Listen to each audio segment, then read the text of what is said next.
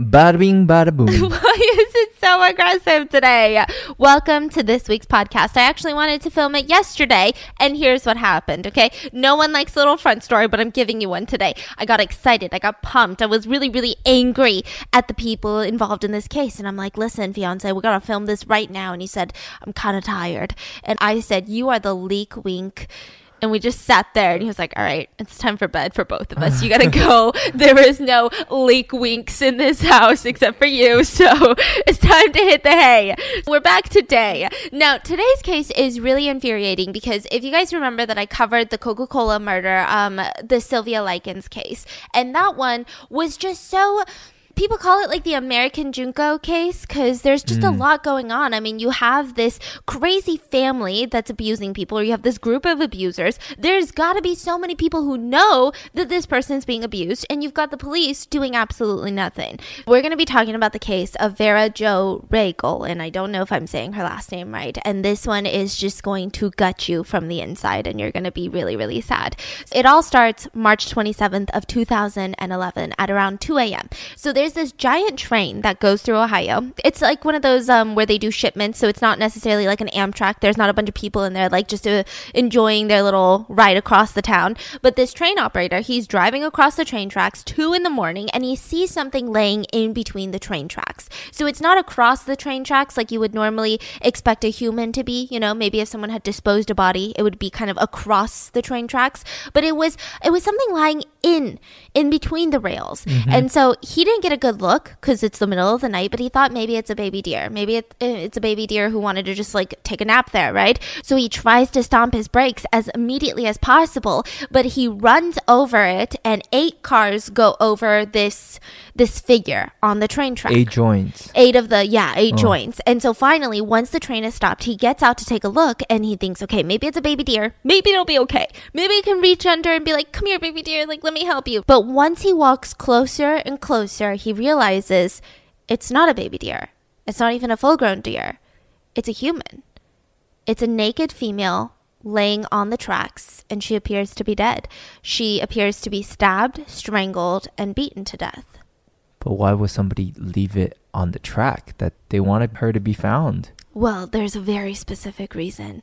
I thought so too, and the reason behind it is even more sinister and scary than than I originally thought. So, once the police get called, they immediately are able to identify the body as Vera Jo Reigle, and she was born in Findlay, Ohio. So, I'm going to give you a little bit about her childhood. I couldn't find too much. There's a really good documentary on this called Goodnight Sugar Babe, and this one's very interesting because a lot of the people who are accused of murdering her partake in the documentary. They're interviewed, and they've got no shame. I mean, it's absolutely nuts. Vera Jo Reigle, she was born in Findlay, Ohio, and interesting fact about Findlay, Ohio, it was called the flag state. So apparently they made a lot of flags in Ohio, or maybe Mm. they put up a lot of flags. the flag city, that's what they called it. And she had an incredibly, incredibly rough childhood. So she was sexually assaulted by her own dad, Willard, and he's actually serving a 20 year prison sentence for rape and for harassment and all of these things.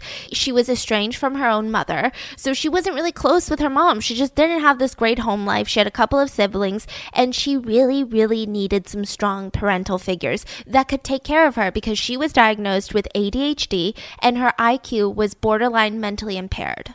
So she really needed someone to take care of her, and there was nobody, and that's just pretty much how she was brought up. Now, this did not stop Vera at all. She was still outgoing. She loved to dance. She loved country music. That was like her jam. And her teachers would even get interviewed, and they said, you know, eh, th- the thing with Vera is that she would do anything to help people without question. It was just like to hmm. a point where it's just too much. Like sometimes they wish that she could have stood up for herself a little bit more. They saw this in their classrooms between Vera and other teachers, but also Vera and other students. She just wanted to be accepted and she just wanted people to be like, oh my God, like you're so nice. So when mm-hmm. Vera's 19 years old, she starts dating Zachary Brooks, who's 13. Now, this is where it's kind of confusing because technically, if you didn't know anything about the story, you would think, okay, well, Vera's obviously the predator of this situation, right? But um, because she has the mental capacity of an eighth grader, it seems like mentally they were on the same development level. But eventually, their, as their relationship grows, Zachary would get older and he would get smarter. Whereas in Vera's situation, she would cognitively stay at the eighth grade level. So it's just there's just a lot of weird imbalances going on. I'm not going to make an opinion about this because I really don't know how it works, like legally speaking, even. So Zachary's mom, her name is Sherry Brooks, and she's really important to the story. She is actually known as Sugar Babe, and the documentary's name is Good Night Sugar Babe. So you're thinking, okay, she's got to be pertinent to all of this, right? Wh- what is sugar babe? Sugar Babe was just her nickname, like a sugar baby, I guess. Ah, okay, Like a sugar babe, yeah. But her name's Sherry Brooks, and this is Zachary's mom. And you would think that maybe, maybe she'd be a little hesitant to this. She'd be like, oh, well, I don't know. Like, let me meet her first. But immediately, right off the bat, she was like, I love this relationship. Not only do I love it, but I want her to move in with us. While You're- he's 13? While he's 13. She was like, I want your girlfriend to move in with us and live with us full time. Now, Wh- when was this? This is 2011? Well, she passed away in 2011, about three years after she started dating Zachary. So, So it's 2008? yeah, very, very recent. Like, this wasn't even the Middle Ages where, you know, Yeah. things move fast and you start getting married in your teenage years. I mean, it's insane. So, Sherry Brooks, a little bit about her, which makes this even crazier, is that she already had four children that were taken away from her.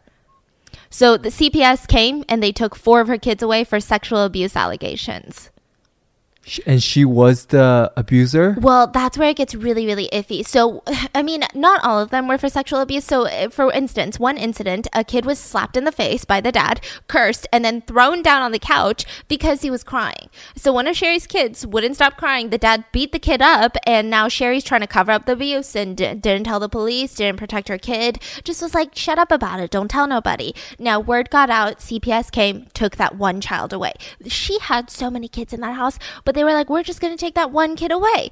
Then another incident, one of their family friends walked in on Sherry sexually assaulting her infant son in the bathtub. So um. CPS comes and they just take that one baby away. How many kids does she have? She has a ton. I mean, eventually, I think total probably close to like six, seven, nine. Mm. There's like so many that were taken away. There's so many that left and like ran away, and then there's a lot that like stayed with her briefly and then eventually went out. Okay. So it's okay. kind of all over the place, right? And it's crazy because this isn't really the most poppin' thing in true crime. Like it's not that well known of a case. This case? Yeah, so you have like this mm. one documentary on it. I mean, this girl doesn't even have a Wikipedia page, which like bothers me. I mean, I don't really think Wikipedia is like the end all be all, but like, really? So why would Sherry want another person in her house when she's getting kids taken left and right? Like what's going on, right? Mm-hmm. Now, the theory, the first theory that comes around is that Vera wasn't talking to her mom at the time. So her and Vera's mom are estranged and Vera gets disability checks. So if Sherry is the one that's taking care of Vera, she gets those checks. She's trying to get paid. So the thing that kind of enforces this theory is that Sherry herself was on disability and most of the kids that were living under her roof at the time, which was about I believe 4 or 5 sons in and out. So like there was a kid named Punky, he would kind of like leave and then not stay there and then he would come back. So like I would say give or take like 4 or 5 kids, right? Now most of them were on disability. So they were each receiving $700 a month. And Sherry does not work. She just cashes in everyone's checks. All of the kids, all their checks go to Sherry Brooks. So Vera moves in with the family, and this is a huge family and a very, very small house. There's tons of people, and they also had a pig that lived in the house.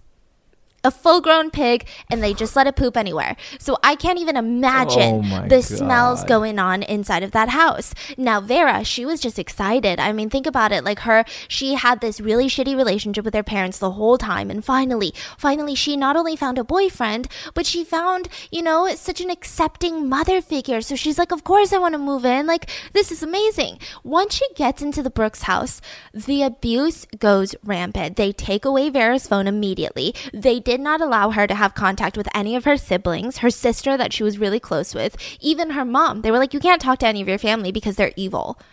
Kind of like a cult. So she was forced to give her phone to Zachary, who gave it to Sherry Brooks. She wasn't even allowed to talk unless Sherry gave her the go ahead, like inside the house. So if like they're sitting at the living room table, they didn't have a living room table. If they were sitting on the couch, you know, and she wanted to say, "Hey, I have a great idea," Sherry'd be like, uh, "Did I allow you to speak?" Is that not insane? She wasn't even allowed to leave the house. They would bring her around town so that she couldn't like escape. So every time that they would go out, typically it would be to the soup kitchen or Salvation Army, which is kind of like a Goodwill situation, right? Mm-hmm. And so they would take her and she would see her family members because it's like a small town, you know? And so she would see some uncles and cousins. And every time they saw Vera, they'd be like, oh, Vera. And she would smile at them. And then she would quickly put on her hoodie and say, can't talk, can't talk, can't talk because if she talked to them, she would go home with the Brooks and she would get physically abused. Vera's entire job at this house was to rub Sherry's feet. Listen, I don't care if you guys are on those foot websites. I don't care how much you love feet. If you see this woman, you don't want to see her feet. I don't want to see her feet. I can't imagine rubbing her feet. And I don't know if it's because I'm biased and I hate Sherry so much, but she is just an evil woman. So her feet had to be rubbed like multiple hours every single day. You know, she was like. My feet hurt. You got to rub them. So she would hit Vera with a stick on the head if she didn't rub it the way that Sherry wanted it to be rubbed. And Vera would constantly just keep saying, I'm sorry, I'm sorry, I'm sorry, I'm sorry. Now, Sherry herself even confirms this story, except she just conveniently omits the whole hitting with the stick on the head part. So she would tell people, Well, Vera would rub my feet, and I would tell her she wouldn't have to, but she kept doing it. And she would rub my feet and rub my feet, and then all of a sudden she would be like, Oh, I'm so sorry, I'm so sorry. And Sherry set it up as if Vera is just this poor poor girl who just feels like she's always doing something wrong. Mm. And Sherry claimed that she would ask Vera, What are you sorry about? You didn't do anything wrong. Stop apologizing. Mm-hmm. But the mm-hmm. rest of the Brooks family, they remembered she got bonked on the head with a stick. That's why she's apologizing. What's what's wrong with you, Sherry? Mm-hmm. Now, Sherry even forced her to sleep with a pig, and the pig was not like a cute mini pig. I'm sure some of you guys are like picturing like one of those cute little pets. No, it was like a full grown pig, and it was just pooping everywhere and she was forced to sleep in the closet most of the time with the pig. What is she doing? What are they doing with the pig? I don't know why they even have a pig. I don't know. Like I looked up the address of this place and uh-huh. it's like it's not a place with a backyard. Like there's no massive backyard. It's like not on a field. It's not on a farm. I don't know why they have a pig. Huh. Maybe Sherry just thought it was cute. Okay. She seems like the type that like or is like, oh, uh, oh, that's so cute. Like one of those accidents that you just accidentally come home with a pig. No, you buy a mini pig and then turn it into a big pig. Yes. It's all a scam when they're like, it's a teacup pig. And you've never lived life unless you've had an accidental pet pig. And that's just what it is. That's just the thesis. So they kind of treated her like a maid, and all of the Brooks siblings were in on it. Like even her boyfriend, Zachary. They just, nobody would do anything around the house except for Vera. So she was forced to do all of the housework, and she was not allowed to make eye contact with people. What? Is that not insane? So she would just hang her head and she wouldn't talk. She would not make eye contact with people. Now, from the get go, police were getting calls to this house constantly 911 calls. And that was Vera. She would try to find a phone. She would get a landline. She would steal someone's cell phone or even her own phone. And she would call 911 and say, I'm being held against my will. Like, please help me. And she would oh, give the so address. She, she is looking yeah, she's looking for help. So when the police get there, I mean, she's got cuts, she's got bruises all over the place. She's bloodied up sometimes. And they would ask her, "Hey, uh, what happened?" And suddenly she would change her tune because Sherry is standing right next to her and she would say, "Oh, I just got into a fight with someone over something stupid. You know, I'm fine. I'm really really happy here." And then police live, leave? Yeah, they would just leave. So the police would be like, "Okay, like have a good Tuesday." The fork. What's- what's the problem here? So I think, I mean, obviously, there's a lot of fault on the police because they should have immediately separated her from the rest of the family when they ask her about what actually happened. Mm-hmm. But um, I just think, you know, yeah, I mean, honestly, they're to blame. I don't think there's anything else I can say. And the police station even called her a frequent flyer, like you know, on an airplane. Uh-huh. But she was such a frequent caller that immediately, if she just said one word, they knew it was Vera. They knew which house to go to, and they know what typically the problem was. She's being held hostage. She'd probably have some injuries, but once she gets there, no one would cooperate. Are you kidding me? Yeah, and I'm just like, there's okay, a name police. for it. Yeah, they called her a frequent flyer. So when people, when police say it's a frequent flyer, meaning like they think this person just bullshitting. No, or just like they probably have an inkling. So it's kind of said in a way that the police knew that Vera was being abused, but there was nothing they could do because she would always come up with this massive lie that usually the Brooks told her to tell. Now, I think it's the police's fault that they didn't get her checked out. They didn't factor in the fact huh. that she has a mental disability. They also didn't try to get her separated from the Brooks family to actually question her. Yeah. Imagine your abuser is just standing right next to you. What are you going to do? Are you really going to say, oh, yeah, they're beating the shit out of me? No, you're going to be like, I'm fine. I fell down the stairs. That is so bizarre. Okay. Yeah, so I'm thinking to myself, okay, there's like no way, there's no way that this entire family is willing to go, wi- like, ri- willing to risk going to jail for kidnapping, holding someone hostage, for abusing someone, maybe even torture, right? For mm-hmm. $700 a month. Like, it just doesn't make sense to me.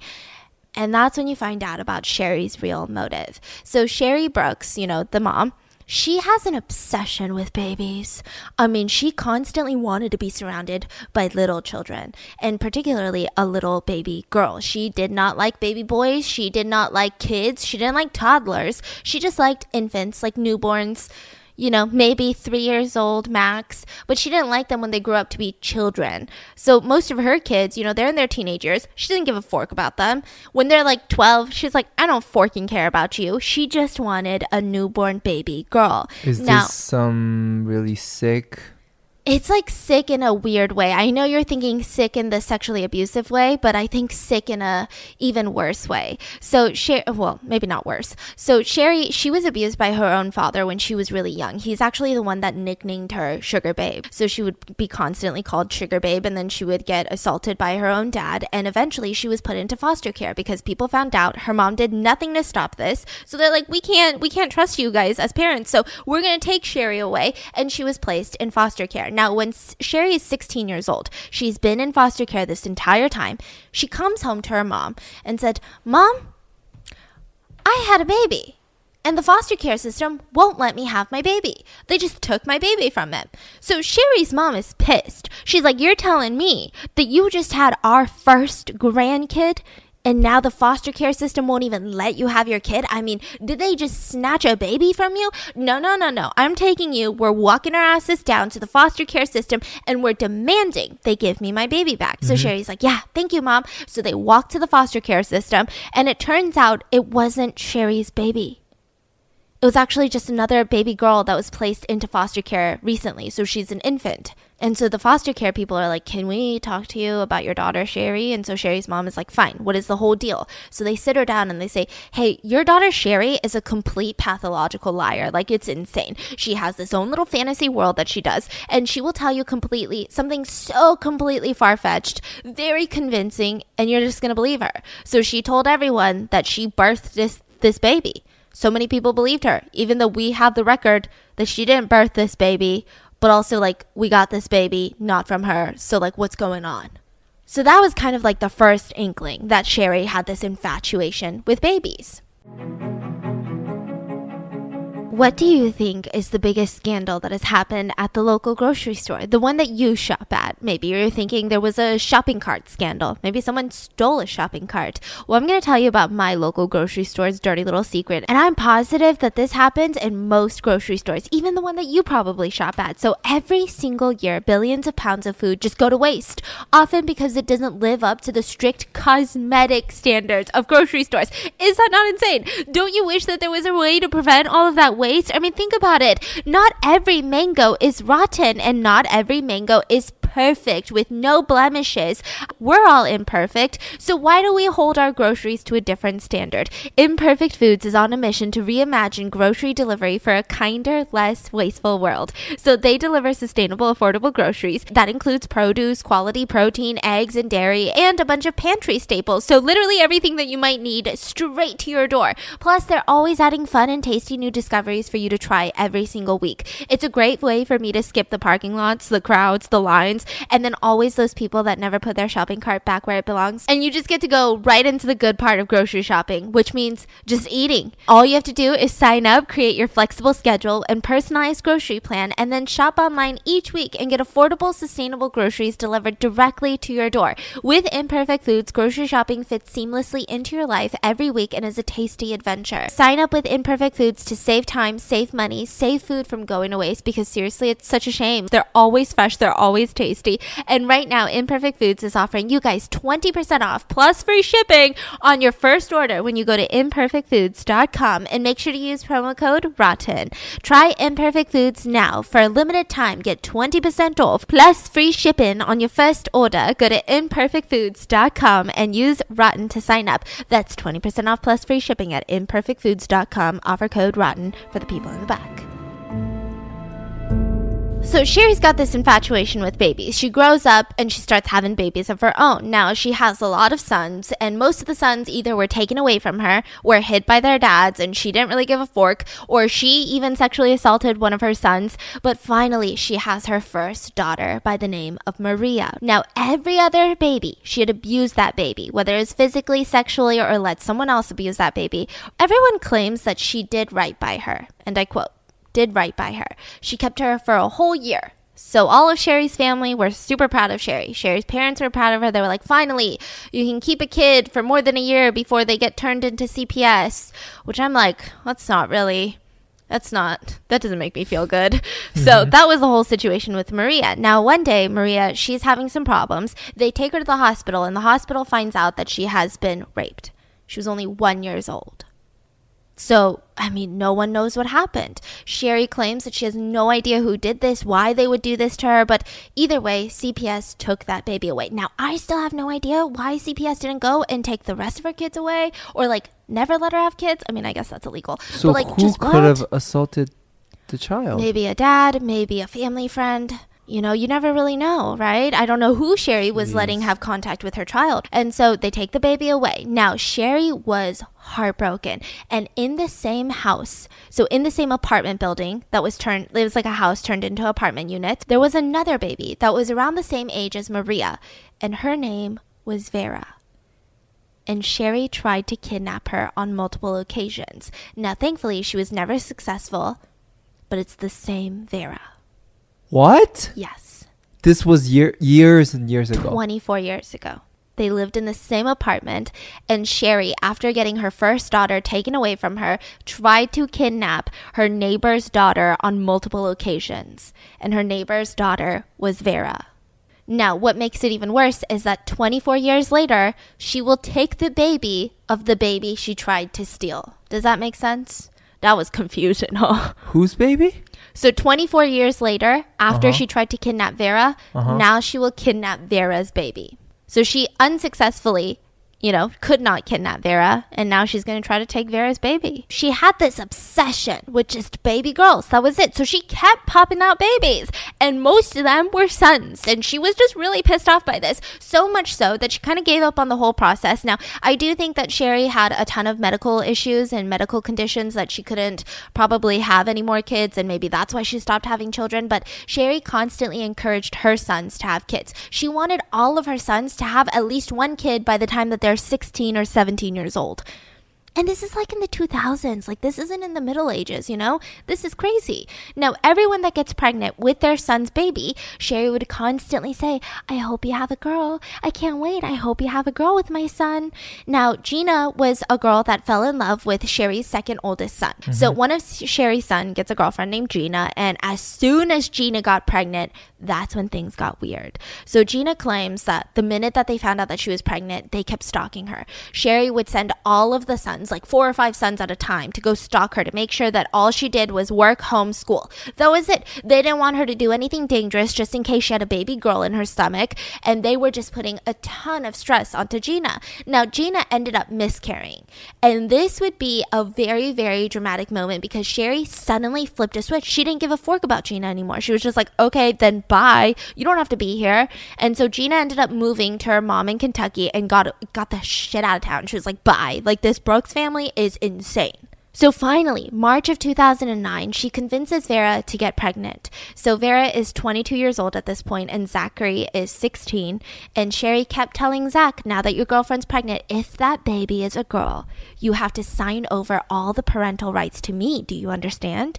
Okay. And he was like totally chill with it. So Sherry would go around and saying, That's my baby in there, like literally pointing at Vera's stomach while she's pregnant and saying, That's my baby in there, but like not in a cute grandma way, like in a truly predatory, like, I'm gonna steal this child away from you and give you no rights as a parent type of way. Now, she goes through with her pregnancy. There wasn't any trouble, there wasn't any medical issues. Now she's about one month away from giving birth, and Sherry's birthday is in November. Her birthday is November 3rd. Mm-hmm. Now, Vera's due date is December 3rd. But Sherry really wanted to have the same birthday as the baby. That was like her dream. She was like, imagine if me, the mom, that's what she said, the mama, the mama has the same birthday as the baby, which it's like you're not even the mom, you're the grandma, but whatever, right? She was like, that would be amazing. So she started giving Vera castor oil and orange juice. Now, castor oil, if you look it up, it says that it's kind of like one of those old midwives' tales where if you're this is only for when you're like past due. Like your baby should have been out like two weeks ago. Your baby is just taking out free rent right now. Like, come on, get out of there, you little sucker, right? That is around the time that maybe, maybe if you want, you take two tablespoons to induce labor. Castor oil, right? I don't mm-hmm. know how medically sound this is, but it's kind of like one of those old midwives things. But because Vera was a month away from giving birth, they forced her to drink three bottles of castor oil Because they want the baby to be, be a month now. early so that she could be bird like birthed on the same day of Sherry's Wow. birthday. When uh do they know if it's a girl? Yeah. It is a girl. hmm And that's why Sherry was obsessed. Wow. So she is originally due date was December 6th, but she was born November 1st. 4th. Oh, the baby did come out. the day after Sherry's birthday. And Sherry would actually brag to all of her friends and even the documentary. And she said, Not on my birthday, but we got it close. That's what she would say. Wow. Okay. Now, she omitted the part where the baby had to stay in the hospital for heart issues because the baby was premature. So, great. When Sherry was asked, like, why do you think that the baby decided to come out a month early? Has it does it have anything to do with the castor oil that all of your kids are telling, you know, people that you forced her to drink? And she said, no, the baby came out early to have pumpkin pie and mashed potatoes with mama on Thanksgiving. That's what she said. So Willadine is what they chose for the name of the baby girl. And once Willadine was born, it got a lot worse for Vera. For the next two years, they would constantly make Vera feel like she can't even love her own baby. If Vera even touched her own baby, Zachary would beat her up. If the baby kept trying to go near Vera, because I don't know if maybe like babies can tell that you're the mom, right? But the baby would constantly try to latch onto Vera or like try to hold Vera, try to hug Vera. Vera would have to ignore the baby or like gently push it away because she knew that she would get beat if she even showed her own baby love. Like this was so traumatic. Now, once Willadine gets older, they would constantly tell Willadine that her mom is Sherry, the one who birthed her is Sherry and not Vera.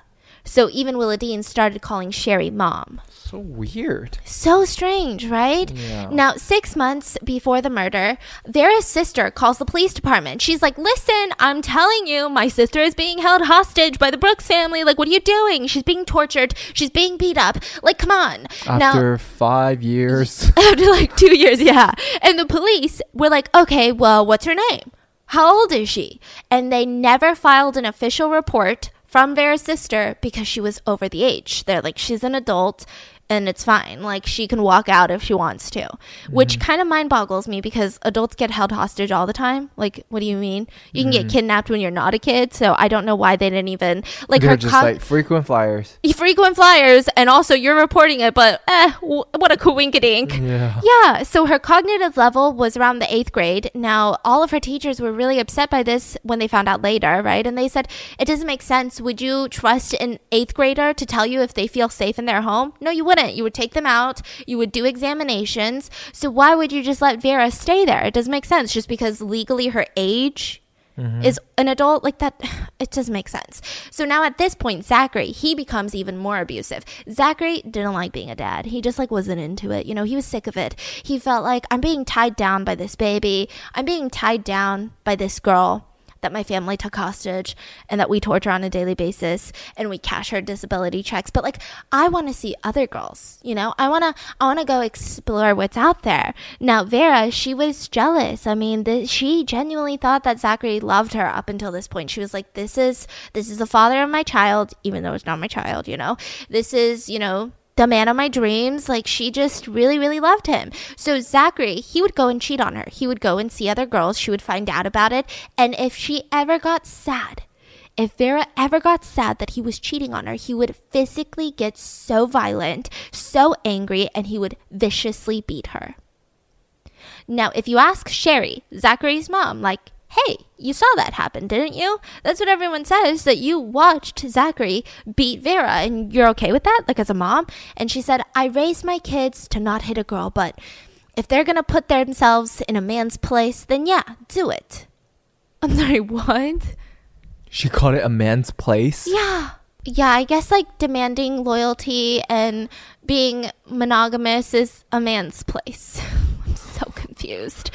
So the only person at this point that has ever tried to stick up for Vera was one of the brothers named Punky. That was his nickname, Punky Brooks. Now the thing with Punky is that there's no, you know, evidence that he was in on the abuse of Vera, but Punky was really busy. Punky was part of that Crips gang, and he was busy. He was a like a in his little organization of his local Crips gang. He was like a top leader. Oh, so oh, actually, the actual gang. The actual gang, Oh, yeah. okay. I mean, I don't think they're like an LLC incorporated. Are they? But like he was, you know, mm. he was kind of high up in like the local organization. So he was really, really busy. And the only son that Sherry would ever be scared of was Punky. All the whole family was terrified of Punky. He just kind of had this like air about him. He was, you know, heavy on this gang activity. He was heavy about, you know, doing the right thing in mm. his own kind of weird gang way, right? And so there would be times where he would stop the abuse on Vera, but most of the time he wasn't even home. So if anyone could have saved Vera at this point, it's freaking Punky. Now, one day, Punky's walking down a rural highway with his girlfriend Heather, and it was super dark. There's no streetlights. I mean, it's a rural highway. Now, a lot of people said that they were headed to go see fireworks in the nearby town, but um, when you interview the family in the documentary, they all said, yeah, heroin. He was gonna go buy heroin. That's what's going on. Like it was, there was no fireworks. Are you fucking kidding me? It's not the Fourth of July. It was heroin. And so he was walking with his girlfriend, and he was hit by a car, and he died. What? Yeah. That makes zero sense. Yeah. I mean, but like when you think I don't know if you've been on a rural highway. I haven't either, but it's like just just like one lane usually. But still, I know, yeah. That sound how suspicious. Especially when sound, he's like part of a gang. Yeah. Yeah. Yeah. Walk, like, come on, rural highway. Like, you can see a car coming. Yeah, it's a little weird. You could have totally walked away. Yeah, you could see a car coming. You could You hear, hear, a it. car Yeah, coming. exactly. Are you kidding me? Yeah, so Sherry was heartbroken by this, and she too didn't believe it was an the gr- accident. girlfriend was there? Yeah, and she was fine. So that's why Sherry was like, uh uh it's the girlfriend. Heather pushed Punky so that he would die. She just didn't want to be a part of this relationship anymore. Instead of being the, you know, full grown woman that she should have been and broken up with Punky, she pushed Punky in front of the car and he freaking died. So Sherry goes around telling all of her family members this and she asked of her sons to do her a favor, which is to viciously beat up Heather. So they brought her out into the street, they beat her up, and they almost curb stomped her. What's that? Which, okay, so from my, this is my knowledge when I was in high school, I had heard about it. I don't know if the definition has changed or maybe it's different. But when you force someone, you know what? I'm going to Google it because what if it's Yeah, not right? And then I just seem like a psychopath. Oh, no, I'm right. So it's, oh, God, those pictures. It's when you put someone's head on a sidewalk curb and you start stomping on their head, and there's like a ridge, so everything gets broken. Um, Whoa. The version that I knew about in high school, and I don't want to dig deeper on Google because, well, the FBI, but also the pictures are graphic. They would make you bite the curb. And they would kick you on the back so that your jaw and your teeth would shatter. Oh, that's too much. Yeah, so they were like, let's curb stomp her. But eventually she didn't end up getting curb stomped, thankfully. But her nose was broken. Her entire face was, you know, bloodied up. And she just kept screaming, sorry, sorry. And Sherry told her, that will teach you to never mess with my family ever again. And then just like left. Now, you would think that maybe Sherry has like a moment where she's like, okay, like I'm I'm grieving, I'm like, f- you know, facing this death that in my family, my son died. Maybe I can be a better mom to the other sons that are here, right? Well, no, the abuse towards Vera actually got worse. So they had Punky's ashes in one of the rooms, and right next to his ashes, they had a bunch of like snacks, like Kit Kat, Kit Kat bars, because that was like his favorite thing. And they would lock Vera in that room for days and told her that she couldn't leave. So she was starving. And now the Kit Kat bar, it's not like tied up in a bow, it's not inside of, you know, his urn, I guess is what you call it, right? Mm-hmm. And so she saw the chocolate bar, thought it was just a random Kit Kat bar laying around, and she ate it and she got viciously beat up by the entire family. Now, this is when Zachary decides, you know what? Gotta amp this shit up. Like, I gotta beat her up more because I wanna join the Crips now. I wanna take my punky brother's place and be on the top of the local organization of Crips. So he starts deciding that in order to prove his Cripness, Cripness, I don't know, okay, that he would just start beating up Vera on a daily basis. He would even call and text his friends and Punky's like baby mamas. I don't know how to say that, mother of their children, like mother of Punky's kids. He would call up all of them and ask if they want to come over and beat up Vera. And they would just come and they would beat her up. And I don't know why. Like maybe he had lied about something that Vera had done that was really, really bad towards Punky. Or they just thought it was like so tough. Like, yeah, let's beat up a defenseless, kidnapped, disabled girl because we're bad bitches. Like, I don't really know. I don't know, but they would beat her up. So, six months before the murder, we had Vera's sister pleading with the police that her sister is being held hostage, right? We had a couple more domestic calls afterwards. And then, two months before Vera's murder, we have another situation where the police get involved. So, what actually happened was Willadine got hurt. So, the baby got hurt. And Sherry didn't know what happened. I don't know what happened to the baby, right? But it was like a small scratch on the head. And Sherry lied and told the entire family that Vera knowingly and purposely bonked the baby's head on the edge of the coffee table.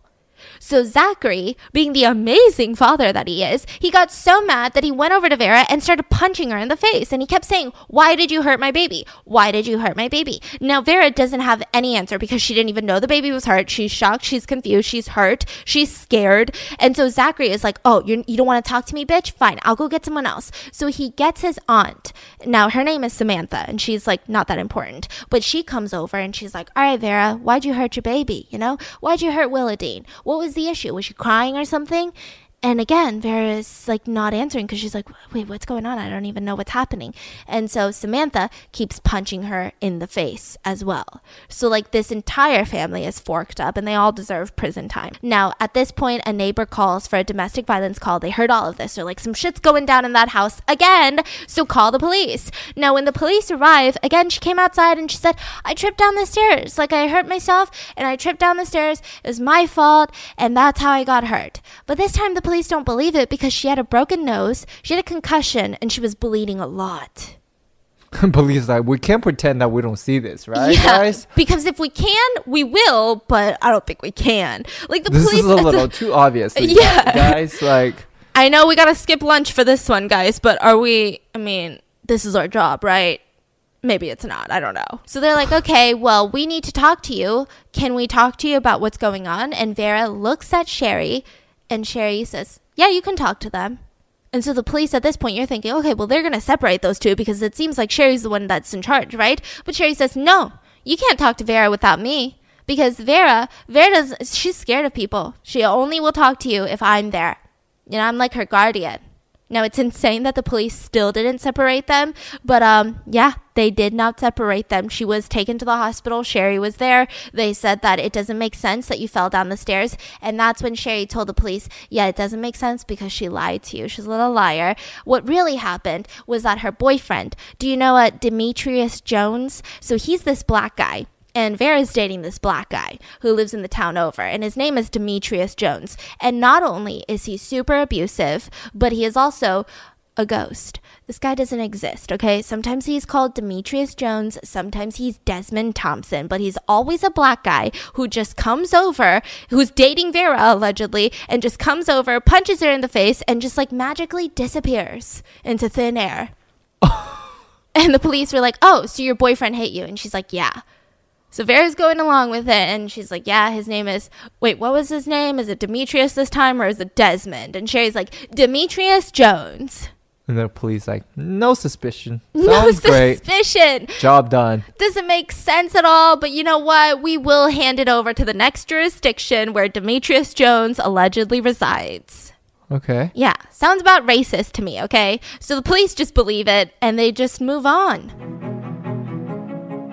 I could talk about this for 25 hours, but I won't because I don't want to bore you to death. Did you guys know, fun fact, that 80% of the immune system is influenced by your gut, and the same goes for your pets? Supporting the immune system through proper diet and digestive health enables your pets to better fight environmental allergies. Trust me, I have two French bulldogs. I know all about environmental allergies for pets. So, Solid Gold was the first holistic pet food company in America that started in 1974 and they're passionate about gut health because a healthy digestive system positively impacts the immune system and overall wellness of the pets. So if you guys don't know about them, they have a nutritional platform that's inspired by their founding belief that high quality food is the way to go. I mean, that's the best way to impact your pet's mind, body, spirit. So for over 45 years, Solid Gold has revolutionized the holistic pet food category. They have a recipe for any dog or cat's dietary needs, and my dog, she's got like 25 dietary needs, okay?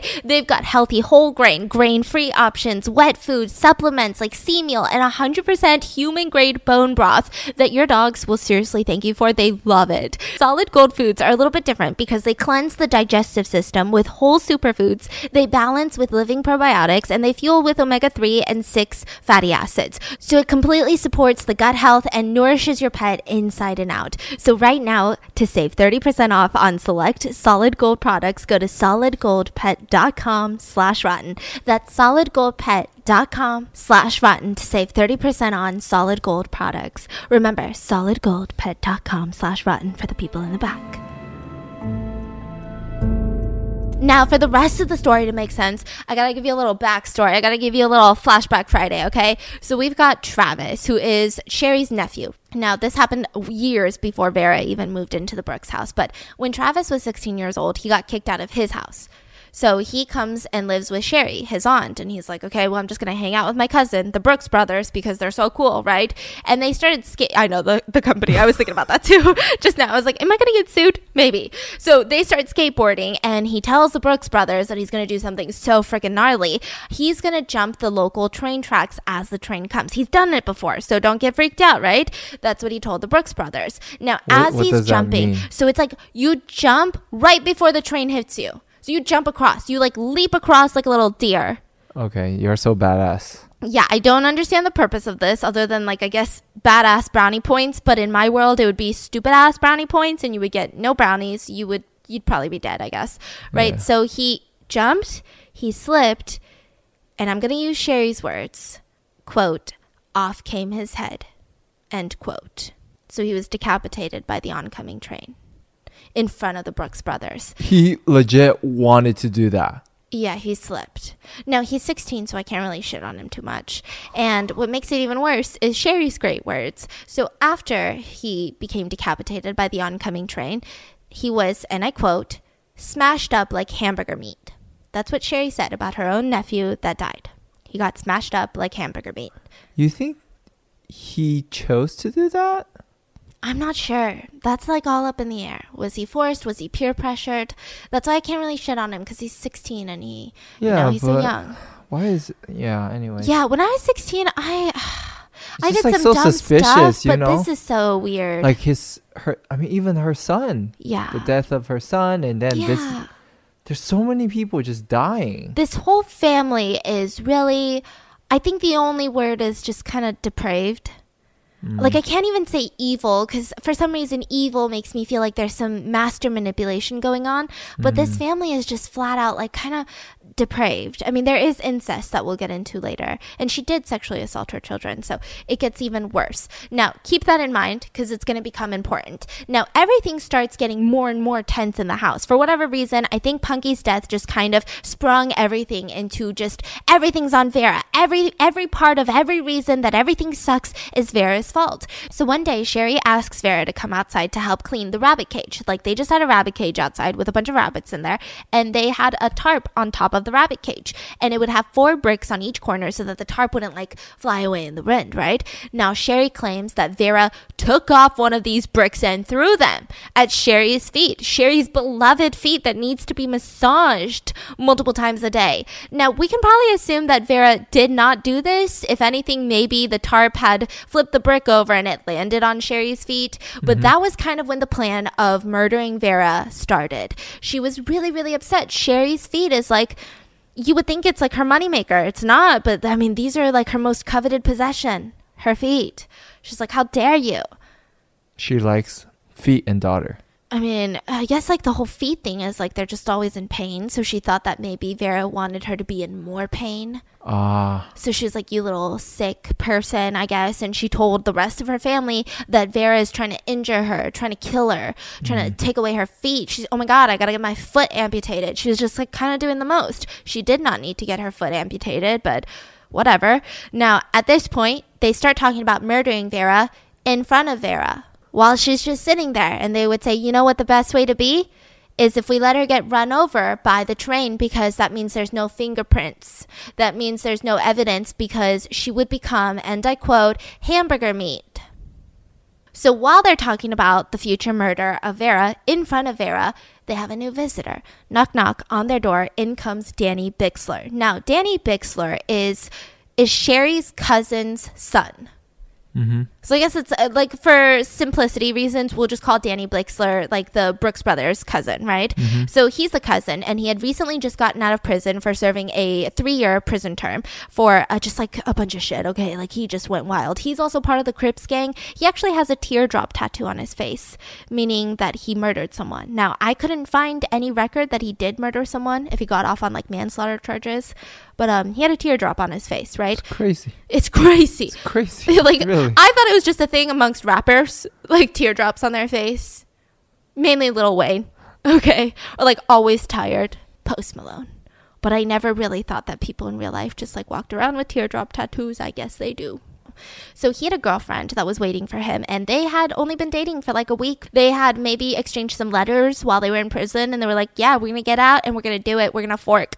So his girlfriend was Nicole Peters, and they decided that they were gonna go to the local park and they were just gonna like ride on the swing set. Super romantic. We love full grown gangsters just hanging out at the park. it's where I wanna raise my kids for sure, right? And so he decides that Nicole wants to get on a swing set, but there's already another teenager sitting there. So he says, Hey, teenager, get the fork off the swing set. And the teenager, being a teenager, is like, No. Like, do you have a kid? Then no. I mean, why? We're just all a bunch of adults hanging out at a park. Why do why do you get reign over the swing set, right? I get it if you had a kid, but no. And all of a sudden, Danny Bixler just yeets him off the swing set and starts violently bashing his head against the floor. So witnesses they call the police they get a good look at the couple and they hear police sirens i mean they knew that this was going to be an assault charge it was going to be a lengthy battle in court they were they were going to do some serious time right so they fled that town and went to the neighboring town and started staying at the brooks house Uh, now, Danny and his family and Sherry's family are really complex. It's it's really intense. So Danny's dad is Sherry's cousin, like I said, and they were nicknamed in their family as the kissing cousins. Oh, they used to kiss. Yeah, and Sherry's first child was actually with him, with her cousin. Oh my god. Yeah, Big Danny, Danny Bixler's dad, he wasn't in the picture anymore. The the kissing cousin was Sherry. He wasn't in the picture anymore because he stabbed his wife's lover and then he drove an 18-ton truck on a high-speed chase with the police on a highway, putting a ton of people in danger. So, he's locked up for a really long time. Forever.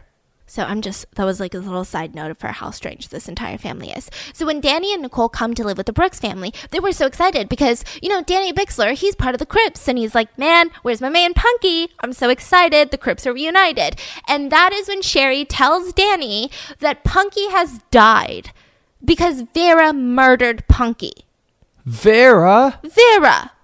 Murdered a Oh, gang member. man. Now, Danny, being, you know, the hardcore crip that he is, he's like, we got to do something about this. There's a code. There's a code in this brotherhood. You know, we can't just we can't just let her get away with it. So he started doing most of the abuse on Vera. He would get these metal locker um, you know when you go to like school, there's the little dial locks. Yeah. Yeah, well, he would lock it attached to a belt on one side, and he would just swing the belt around and hit Vera all over. He grabbed a paddle that had like it was called paddle number three. He would beat her with the paddle, and it seemed like Danny and Nicole, his girlfriend, had a little sadistic thing about it. Every time they would beat Vera together, they would just like rush over and start making out while she's like crying in pain on the floor. And then it started escalating. So after beating her really badly, they would run up to the room that they were staying in and then just loudly have sex for the whole family to hear. Nobody cared. Everyone thought it was kind of comical.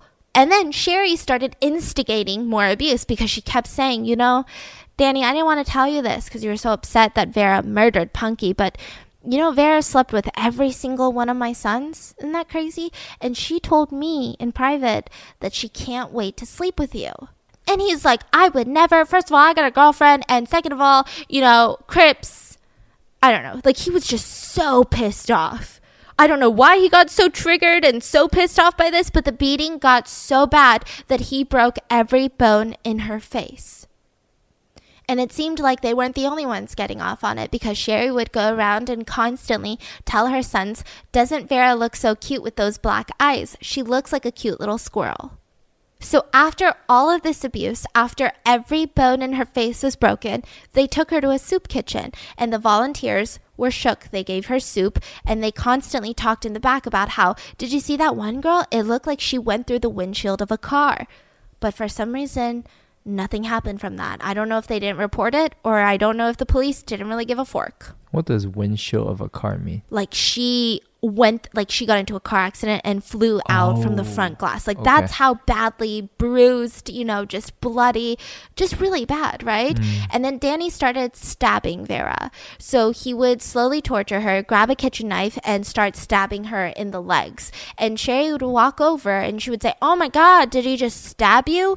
And she would say, Let's see if this is a really bad stab, pretty much. And she would stick her finger in the hole of the stab. Oh. And she claimed that one time it went down all the way to her knuckles. And she said this in the documentary. Like, Danny stabbed her, and so I, yeah, I went down to my knuckles. I'm like, "Wh- what? The family would force Vera to pick up and eat dog poop. When she was on her menstrual cycle, they would assault her with a tooth- toothbrush and then force her to brush her teeth with it after. Oh my god. They sodomized her with a plunger. And this is where the cover story part takes place. So, because Vera is practically too injured and too badly abused to even rub Sherry's feet, one of the sons had to take over foot duty. And he was pissed, you know? He's like, why do I gotta rub mama's feet, right? So he went and he rubbed Sherry's feet, and Sherry kept telling him, "Oh, Man, I really hope nobody kills Vera.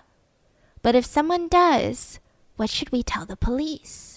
So that's when a lot of the sons testified that, you know, that's when, you know, Sherry just kind of started this whole cover up story. Well, they mm-hmm. didn't testify. They came forward and said it, but the police didn't really care. So the day of the murder, the police came in on the afternoon and Sherry was like busy trying to stuff Vera into a closet because at this point, if they saw Vera, I mean, she had every, like I said, the abuse was really, really, really bad. They would have taken her away. Oh, wait, just police just showed up for no reason. neighbor neighbors had called, but they Oh. weren't there for Vera. They were actually there for Danny Bixler, the cousin, and his girlfriend, and Zachary, because this whole trio had gotten into a fight with the kids down the street, and they had pulled out a knife. So the kids down the street had called the police on them. They went on the run. I mean, all of them had warrants out for them at this point. So they went to stay, by, stay at a nearby aunt's house. I believe it was Aunt Samantha or whatever.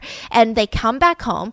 And once they do, the police have gone, but there's like a shit show happening in the Brooks house. All the doors are open, all the windows are open. And it seems like someone had released a mace container, like a pepper spray container. So the hmm. Brooks family was kind of freaking out, like, oh my God, there's so much pepper spray inside the house. Now, for whatever reason, Danny Bixler's girlfriend, Nicole, she decides to tell one of the other Brooks brothers' wives. Mm-hmm. So her name's Shannon. She's married to one of the Brooks brothers, right? So Nicole tells Shannon, "Hey, remember you said that you were pregnant? Well, you know, Vera sprayed all this pepper spray in the house.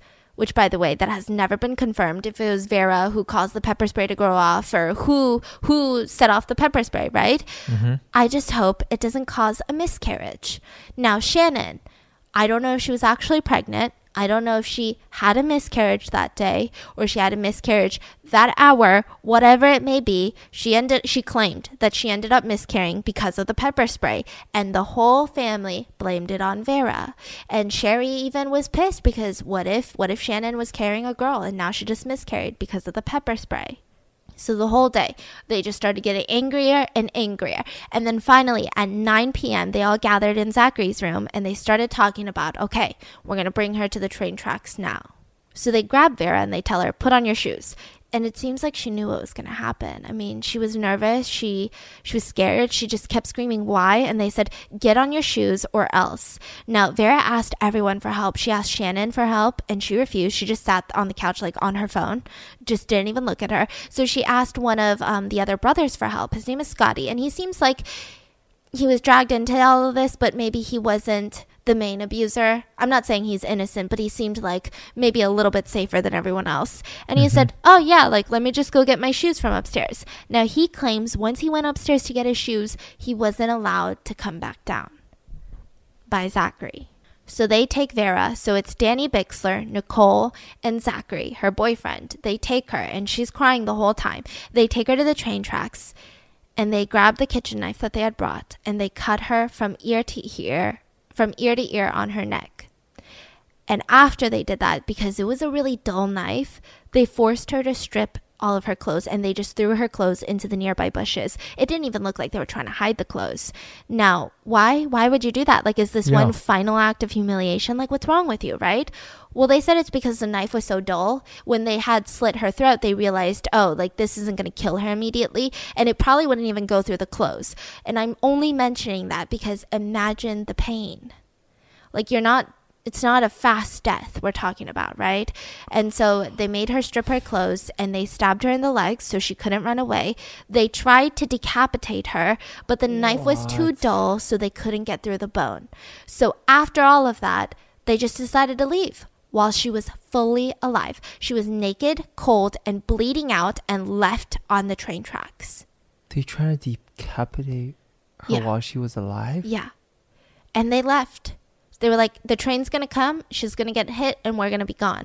Now, this was like her last act where Vera she was she wasn't left in between the train tracks. It seems like she was left maybe over one rail or over both. Mm-hmm. But Vera had this tendency where she always slept in a fetal position, completely crawled up in like a ball. I don't know if this is a defense mechanism that she learned or if maybe it was comfortable for her, but she in her naked, cold, bleeding out state, crawled up into a tiny ball, and she was one inch away from getting hit by the train. So the train did go over her and there was damage, but if she hadn't crawled up, there might have been so much damage that they wouldn't be able to find her cause of death. This really, really helped the investigators later. Now, the trio, they go out to a party after they commit this murder, they start drinking, they start going to Sherry, they're all laughing together. Nicole was super excited, the girlfriend. Danny Bixler's girlfriend is so excited because she's ready to get her first teardrop. She's gonna get a tattoo? Yeah. She was like, I can't believe I oh earned it. Yay. God. Sherry hugged her. They all changed clothes and they decided to go to Danny Bixler's sister's house to go to a party. Now, it seems that Zachary was pretty haunted by this because he kept drinking and kept drinking and he just kept saying that he wanted to get rid of all these images. Now, Zach, once he's at the party, he started being like that tough boy. He started like banging his head on the on the wall and just acting like he was just going through some shit. So Danny's sister, Desta, is like, Hey Zach, like what's going on? Are you okay? And Danny's like, Hey, don't worry about him. He's just a little stressed because I slit that bitch's throat and left her at the train tracks. And Desta's like, What? Now, Desta, Danny's sister, did not really believe him because he, he's drunk. He's probably on some drugs. He's kind of known to like inflate stories, right? Mm-hmm. So maybe it wasn't that bad. And then finally, around three in the morning, they ran out of cigarettes. So they decided to walk to the local gas station to buy cigarettes. Now, while they were on their way, they passed the train who had been fully stopped now in the middle of the tracks, which this isn't like a train stop. Why is the train stopped, right?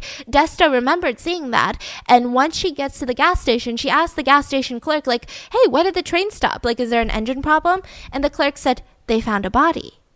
And she looked over and the trio was like completely frozen. So that's when she was like, holy shit, they're not lying. And the gas station clerk didn't notice? No. So the detectives, once they find the body, they do not tell the public for 35 hours, which has been highly controversial because typically when you have murderers on the loose for such a vicious murder, you want to warn the public. Or mm-hmm. maybe you get tips and usually there's literally a show called The First 48 Hours where it's the most important time to catch the murderers. The mm-hmm. police didn't even notify Vera's family. Sherry was the one who ID'd the body. And then Desta went to the police. I guess she's like the only redeeming person in this entire family, and she told them everything that they told her. So immediately, a bunch of people get arrested. Danny gets arrested. He immediately tells the police that he threw the murder weapon in the river. It was a kitchen knife, and he was labeled by the press as like this out of control ex convict. Now, Nicole Peters, she implicated herself when she was being interrogated, but overall, she remained pretty quiet, and everyone called her this bloodthirsty, just like thrill seeking, just nasty ass girlfriend. And she claimed that they, it would all happen because Vera pepper sprayed the house and it caused Shannon to miscarry. That's why they had to kill her. Uh, that's what she claims. Now, the rest of the family, they were arrested for lying to the police. Zachary, Sherry, Shannon, Michael, and one underage Brooks brother were all arrested for lying. The biggest frustration with all of this is that everyone believes that Sherry was the mastermind. I mean, Sherry was essentially the killer. It's like a cult leader telling someone to go kill someone. They have to be arrested for murder, no? Mm-hmm. And people always said if Sherry said something, it always went down, like she was a leader. But it didn't matter because the courts did not care. So when Zachary Brooks went to trial, he was sentenced to four years in a state prison. He had a previous theft charge and obstruction of justice. So he only got four years. And he kept his parental rights to Willadine. Michael Brooks, another brother, and Shannon Brooks, his wife, they were sentenced to about 30 to 39 days in prison. What? Yeah. I feel like shopping has completely changed the past year and a half. I, I, mean, any store that I walk into right now with my mask on, I still can't try on clothes. And I don't really feel the need to go through all of that because I have found Stitch Fix. Listen, online shopping can be daunting, especially during a time where you can't actually try on the clothes in the store. You never know if things are going to fit, and returns are always so freaking difficult. And you don't even know which store to even start shopping with. So this season, let Stitch Fix do all of that hard work for you. So if you don't know, Stitch Fix, they offer clothing hand selected by expert stylists for your unique size, style, and even your budget. So it's a completely different and fun way to find these clothes that you'll love and you'll wear. Every single piece is chosen for your fit and your life, and it's the easy solution to finding what makes you look and feel your best. Because I feel like these days I'm kind of in a style rut. I would just rather have someone handle it and just send me those beautiful pieces. Now, once you get those pieces, you get to try them on at home before you even buy. You keep what you love and return what you don't. And Stitch Fix has free shipping, easy returns, and exchanges, and it comes with a prepaid return envelope. Now, here's the best part there's no subscription required. Try Stitch Fix once or set up automatic deliveries. You'll just pay a $20 styling fee for each box, which gets credited towards the pieces that you end up keeping. So, really, there's no hidden fees ever. Stitch Fix has styles and clothing to fit any occasion for women, men, and kids, and they ship all across the United States, and they're available in the United Kingdom as well. So, get started today at stitchfix.com slash rotten, and you'll get 25% off when you keep everything in your fix. That's stitchfix.com slash rotten for 25% off when you keep everything in your fix. Stitchfix.com slash rotten for the people in the back. And then Sherry Brooks, she was only sentenced for hindering an investigation and got a 30 day jail term. But they also said maybe you don't have to serve at all because you have medical conditions. So eventually, no prison term was recommended, but she did get probation. So in 2014, she broke her probation with inappropriate contact with an unrelated minor.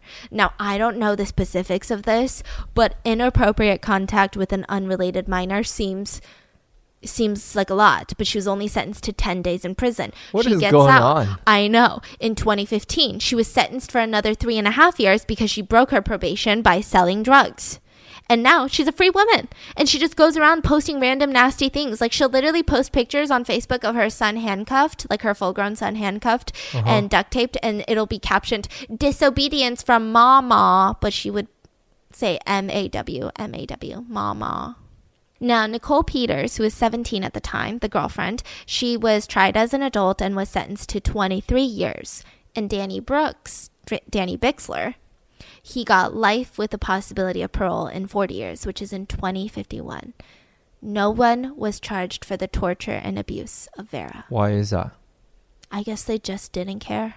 This is like one of those annoying cases where so many people were a part of this, so many people saw what happened, and there is no justice. Sylvia Likens' case, there was barely any justice there, right? So they have an organization that was called Voices for Vera, which is an activist group, and they were dedicated to bringing the people of this group to justice. So they hung purple bows all over Ohio, and they just didn't understand how, like, af- all these people are involved and only two people are charged for murder. Nobody's charged for the torture, the abuse that she endured. Like, what? Inside of Vera's purse, there was a note found, and it was for her daughter. And it said, I love you, Willa Dean. You are a good little baby girl to us. I'm glad to be your mommy, and I'm glad that I had you. On November 4th, 4.16 a.m., 6 pounds, 2 ounces, 19 inches long. Mommy loves you. Now, the court decided that Willa Dean would be put up for adoption. And, you know, the Brooks family, they're not just going to let that happen. So they What? tried to appeal the entire thing. So the court says, okay, we're going to have two supervised visits with Zachary Brooks, and we're going to see if he's fit to be a parent. So the first visit that Zach goes to to see his daughter, mm-hmm. Willa Dean is hysterically crying, just would not stop crying. And Zach refused to come to the second visit because he was butthurt that Willadine wouldn't stop crying the first time. So the state took custody of Willadine and she was adopted. And a lot of people say that little Willadine stood up for her mommy. Because I can't imagine if she was left with the Brooks. Yeah. Okay, like I was gonna end the podcast there, but um I was gonna save this for a mini really.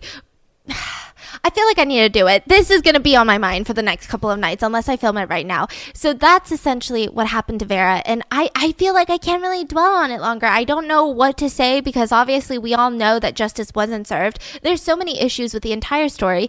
I also think it's insane that not a lot of people talk about it. And I think maybe my inkling has to do with the fact that the Brooks family, when you look at them all, it's just, I don't know. I don't know. There's just something weird there. I don't think they're like masterminds and they're like hiding from the press, right?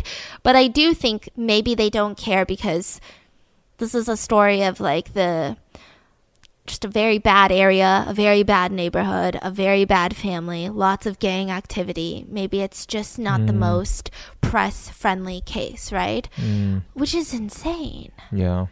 I mean, it's insane. So this one did get a lot of press, and I don't know why suddenly this entire podcast had turned into a Houston slander podcast, but it's another Houston case, and I- do have some words about this case. So it's the case of Christine Paolilla. Now this has been actually requested by my fiance. I don't know where you got this case, but he was like, "Hey, one day can you talk about this case?" Where did you find this case? You were like, This was um I read somewhere I think it was on like a Chinese website underage murder or something like really Mm. gruesome. "Okay." Is that what what it was? Interesting, kind of. So it's otherwise known as the Clear Lake Murders, which is a suburb of Houston, Texas. And in order to understand this, it's kind of like what people describe as the best friend murders. You know, a bunch of best friends and their lives get torn apart because some of them get murdered.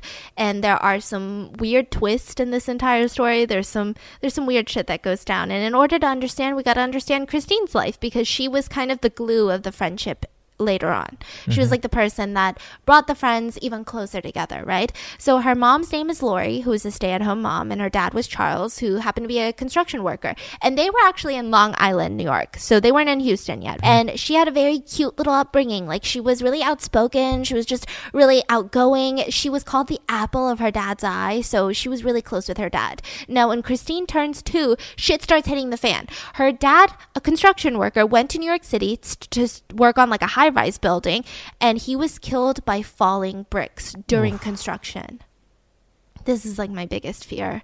Anytime I see construction, I just get like a little creeped out.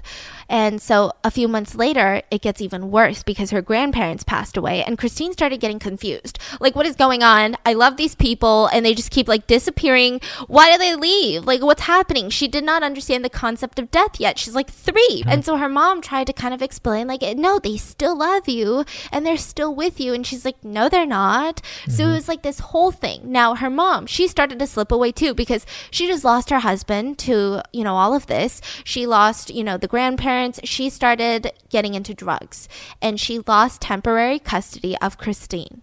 Mm-hmm. So now Christine's really like, what the fork? Like, I'm literally losing everyone. She would constantly call her mom while she was being taken care of by her grandparents, her other grandparents, and say, like, why can't I just come home? Mm. Like, why? I don't understand. You know, they don't understand. And so there was multiple huge life events in Christine's life, and a lot of it was devastating. I mean, all of this made her feel abandoned. It made it hard for a kid to not feel rejected, when in reality, it's just really, really shitty circumstances, right? Mhm. And then it gets worse. One day, Christine wakes up and she looks at her pillow and she starts screaming. There's just clumps of her hair in the pillow, just clumps. And she was diagnosed really young with alopecia, which is just irreversible hair loss condition, and it's completely devastating. So I believe typically there's not um, pain associated with it, but there is a lot of a lot of mental and you know traumatic because you lose not just your hair and it doesn't come out cleanly. Like it's not like you just have like a shaven head or a bald head. It's like it comes out in clumps so you've got these massive bald spots. You eventually will lose your eyebrow hair all of your eyelashes. You'll have no body hair. Like it's just really really devastating especially for young girls who get it because mm. it's so strongly associated with like femininity and just looking pretty is to have hair long hair styled hair all of these things. I hate when people say it's just hair because it kind of implies that like you're like this narcissist and you don't have big problems in your life and you're just like crying about your hair. But i feel like hair is just it's like one of those things it's just your shield. It's like my shield. I like to shield myself with my hair and these days my butt because i haven't gotten a haircut a haircut in like two years so i got some really long ass hair going on right now Your hair is covering your butt. Yeah. Yeah, you gotta clarify because that sounded Oh. really weird. like I've got a hairy butt. And not only that, but Christine had really, really bad eyesight. So she wore these just they call them Coca Cola bottle glasses. I've Uh-huh. never heard Yeah, yeah, that. yeah. But it like really we call dense. it beer bottle. Oh, beer, bottle. Yeah. What does that mean? Just really thick lenses? the bottom of the beer or Coke Ah. is just really thick, you know? You get that weird like fisheye effect. Yeah, so they would all the kids at school would make fun of her.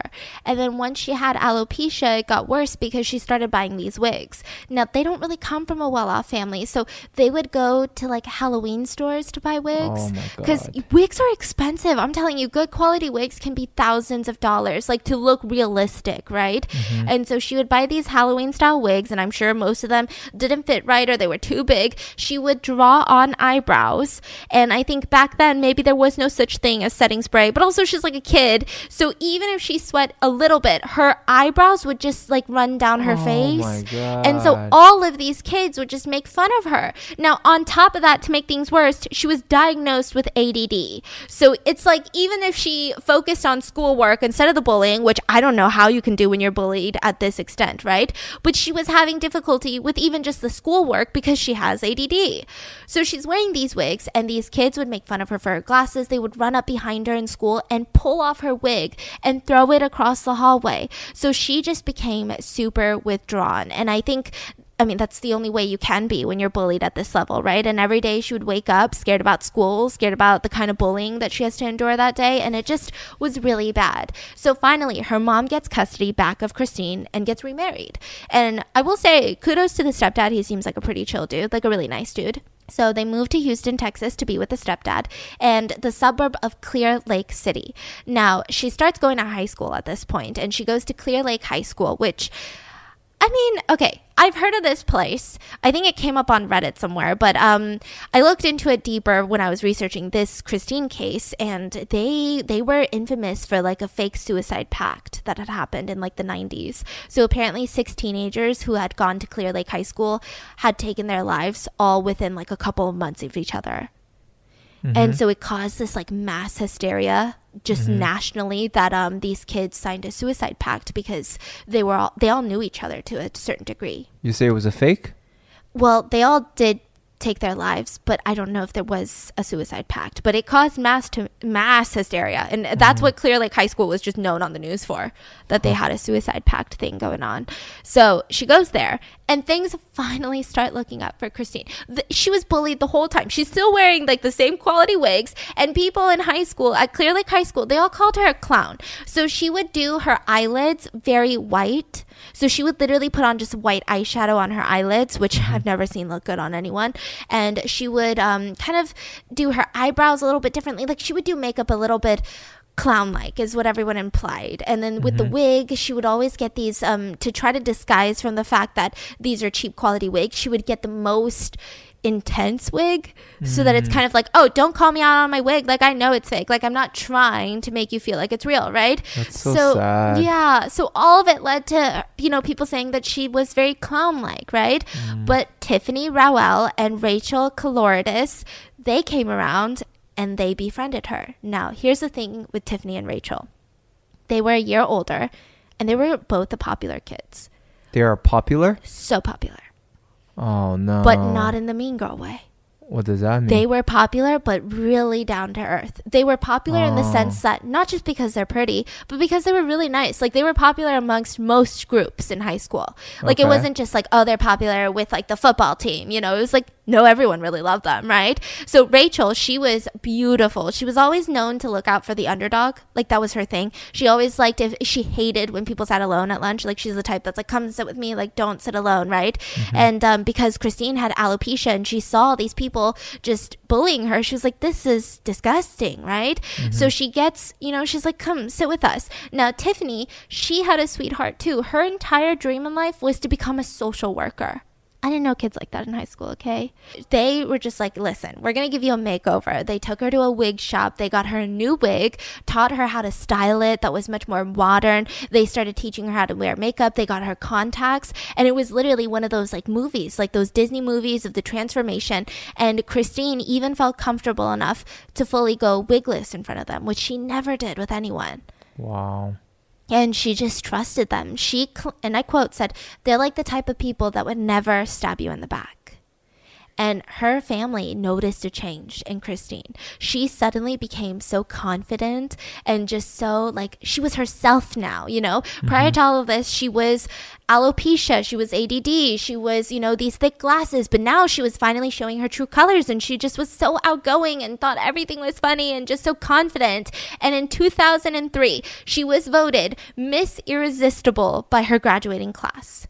You know how you have the superlatives like most Yeah. likely to be famous. She was voted Miss Irresistible. Meaning people really like her. Really loved her. She's, What? they said, listen, the fact that you have all of these conditions, but you're so outgoing, thanks to the help of Rachel and Tiffany, because it's one of those things like once the popular kids like someone or something, Yeah. everyone suddenly is like, ooh, right? So she was voted Miss Irresistible, and they were constantly called like this trio thing. Now, there were some people in the high school that speculated that something sexual was going on between them because of how often they were with each other, but I don't really think it was like that, right? What? So Tiffany had lost a parent, and Rachel was there for Tiffany when her mom had passed, I believe. Uh-huh. And then they took in Christine. And so it just became like they were with each other during the hardest times of their lives. It's just like this bond. They would also write papers to each other. So Christine had wrote on a paper Christine plus Rachel plus Tiffany equals BFFE. Do you know what that stands for? Best friends forever existed. Best friend forever eternally. Eternally. no? it's just best friends forever, ever. You're like, that's so lame. Best friend forever Yeah. ever. Or Ah. some people say best friends forever and ever. Oh, okay. Yeah, so she wrote, I love you guys. And then Tiffany would write back, Christine, I love you. You have been there for me when I needed you. And I really appreciate how nice you are. So, I mean, just a wholesome ass friendship. And then they started going to parties. And Christine met a guy. Now, This is after high school? yeah. Okay. So she meets a guy by the name of well, she's one year younger, so they had graduated, but um, I believe Christine was still in class. Okay. So she meets a guy by the name of Chris Snyder, and um, not a good guy. He's like two years older, and her parents hated him. He experiments with drugs all the time. He was he had a criminal record for armed robbery. not just robbery, but freaking armed. He wore body piercing, spiked hair, chains from his jeans, which I mean, I'm like, I disagree with, but you know, this was in 2003. So they were like, this is crazy. Who wears stuff like that, right? And they started dating when Christine was just like 16 years old. And Christine's whole thing was that she just feels so bad for him. Nobody wants to be his friend because he's got this criminal record and he dresses a little differently. But I want to help him, you know? She was having one of those moments where she was like, I can change him. I can fix him. Yeah, I can make sure he doesn't do drugs again and he doesn't go to prison. Now, Chris's childhood is interesting because he didn't come from like a broken family at all. It seemed like his, um, well, his dad had passed or he never knew his dad, but his mom and his siblings, they were really tight knit and they didn't have drugs in the house. They really just were your regular American family. But one day when Chris was young, he was playing football when he was 12 years old out in the street in front of his house. So mm-hmm. like a residential street. And mm-hmm. a truck was just turning around the corner and struck Chris head on. He went flying in the air and fell over. So his sister starts running to him and she said that his eyes were just rolling back into his head. And since that point, everyone says that he's just been different. I don't know. Do you believe stuff like this? I feel like there's got to be evidence. I mean, I I believe it. Yeah, it's like the bunk on the head by yeah, the swin. Right? Yeah. When he's 12. And so, you know, ever since then, the family said that he has a look of confusion in his eyes, but everyone else sees it as a look of evil. So mm. I don't really know if you can see it in your eyes or if it's hindsight and everyone's like, oh yeah, I saw the devil. Now, Christine, she starts having issues at home with her parents. She starts having issues with her friends because of Chris. You know, her, her mom and her stepdad disapprove of him. Her friends hate him. Like, they're just like, why? Like, you can do so much better than him. He's not even funny. He's not even good looking. Like, and he treats you shitty. So Christine starts doing drugs with him and it starts isolating her even more because her friends were like, oh, really? You're seriously doing drugs with him? And it's just, the couple was entirely toxic. So Chris, he would come to school that he doesn't go to, and he would snatch her wig off to embarrass her in front of everyone if she ever pissed him off. But also, Christine was intense. She was super jealous. So one time, he had just looked at a girl, like a passerby on the street, and mm-hmm. she refused to. She followed him home, refused to leave his house, slept on the front lawn all night, trying to break into his house. All of Chris's family called Christine an absolute cancer, and they called her the psycho anytime she was around. They were just like, oh, the psycho's back. Do you have friends? Nope. I'm going to give you a big wake up call. Friends do not let friends live with anything less than amazing hair. And that's just the tea. So think of me as your friend, and I want you to be happy, and I want you to try to have amazing hair. And here's the way that I did it I use Function of Beauty. I've been using this brand for like years now, and it's the world leader in customizable beauty, offering precise formulations for your hair's specific needs. I mean, your hair is different from my hair, and my hair is different from her hair. Everybody's hair is different. We're all unique. So the way that they do it is super cool because you take this quick but thorough quiz and you tell them a little bit about your hair type and what do you want from your hair? Do you want it to be longer? Do you want it to be volumized? Do you want it to, you know, be less oily? Whatever it may be, you choose it. And because your hair changes with every season, you can even change your hair goals before every single shipment. So after you choose those hair goals, you can even choose your color, your fragrance, or you can go fragrance and dye free. Now, once you've filled that out, Functions team determines the perfect blend of ingredients and bottles your formula and delivers it straight to your door. And when I say customizable, I mean customizable because there are over 54 trillion possible formulations and Function of Beauty has over 50,000 five-star reviews. Every single ingredient that they use is vegan and cruelty free and they never use sulfates or parabens. And if it's up to you, you can go completely silicone free too. Seriously, I've noticed such a difference in my hair and I love Function of Beauty. They have completely personalized formulas for for even body, skincare as well. And you can customize your beauty routine from head to toe, from hair to toe. so never buy off the shelf just to be disappointed again. Go to functionofbeauty.com slash rotten to take your quiz and save 20% off your first order. That applies to their full range of customized hair, skin, and body products. Go to functionofbeauty.com slash rotten to let them know that we sent you and get 20% off your order. Functionofbeauty.com slash rotten for the people in the back.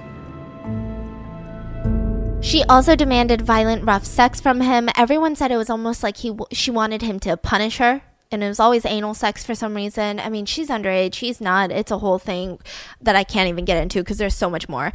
And if he even looked at a girl, she would freak out. One time, she randomly was yelling at him about something, and everyone was there. Like his whole family was there witnessing her, and she's just yelling, yelling, yelling at Chris. And then she stopped, stared at him, licked his face from the bottom of his chin all the way to his forehead, stared at him, spat on the ground right next to his feet, and then just like walked away.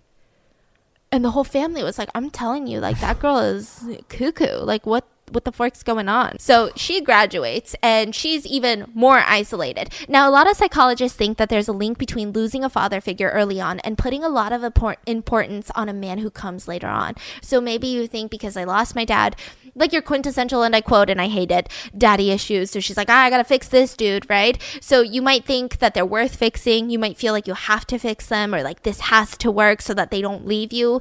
But that might not be the case. Like it's probably just another shitty dude. So mm-hmm. everyone starts pulling away from her. Her friends start pulling away. So they had be- hated being around Chris. They just don't like him. They don't like that he comes to the gatherings. If they ever invite Christine, you know, Rachel and Tiffany are like, hey, Christine, wanna come over? She always brings Chris and they're like, we don't like this anymore. Mm-hmm. Meanwhile, Tiffany had a boyfriend of her own by the name of Marcus.